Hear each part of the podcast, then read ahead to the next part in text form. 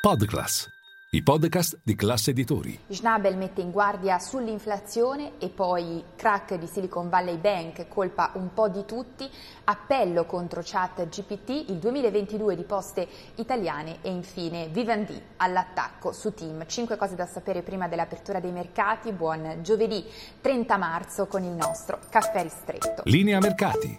In anteprima, con la redazione di Class CNBC, le notizie che muovono le borse internazionali. 1. Partiamo dalle parole di Isabel Schnabel, membro del board della BCE, che intervenendo da Washington nella serata di ieri ha messo in guardia sull'inflazione in Europa. In particolare attenzione al dato core, dunque senza alimenti ed energia, perché questo continua ad aumentare, dunque inflazione più persistente rispetto alle attese. A questo proposito, tra l'altro, domani in uscita il dato per l'inflazione nella zona euro nel mese di marzo marzo, visto in calo intorno al 7% rispetto all'8,5% di febbraio, ma non nella componente core che invece è vista ancora salire. Tra l'altro Isabel Schnabel ha eh, utilizzato toni un po' meno falco, possiamo dire, rispetto al solito, perché ha sottolineato anche il margine di flessibilità di cui la BCE dispone proprio per raggiungere il target del 2% per quanto riguarda l'inflazione nel medio termine.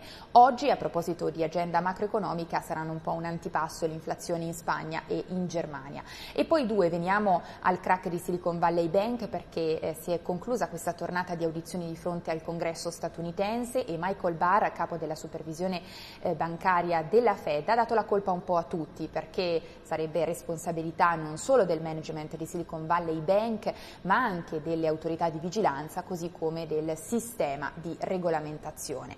E poi tre, veniamo all'appello contro ChatGPT o meglio contro i sistemi di intelligenza artificiale generativa Geneva, arrivato in una lunga lettera firmata da accademici, imprenditori, compreso per esempio Elon Musk, ma anche il cofondatore di Apple Steve Wozniak, si mette in guardia sui rischi eh, che nascondono i chatbot, in particolare rischi per l'umanità e eh, l'invito è a prendersi una pausa nello sviluppo di sei mesi, questo per mettere a punto protocolli di eh, sicurezza.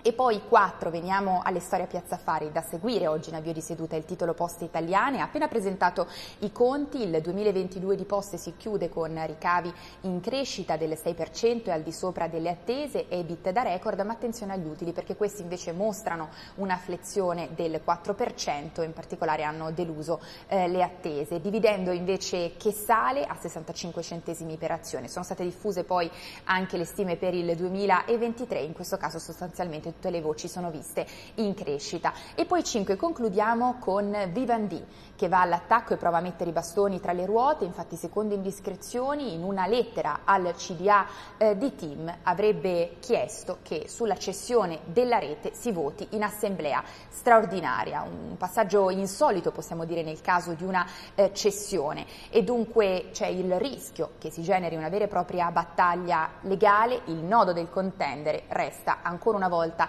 il tema della valutazione. Vivaldi punta a valutare la rete di team intorno ai 30 miliardi di euro, valore molto distante rispetto alle due offerte ricevute sia da CDP Mecuori che da KKR intorno ai 18-20 miliardi di euro. Insomma, staremo a vedere. E tutti vi aspetto in diretta a Caffè Affari con tutte le notizie.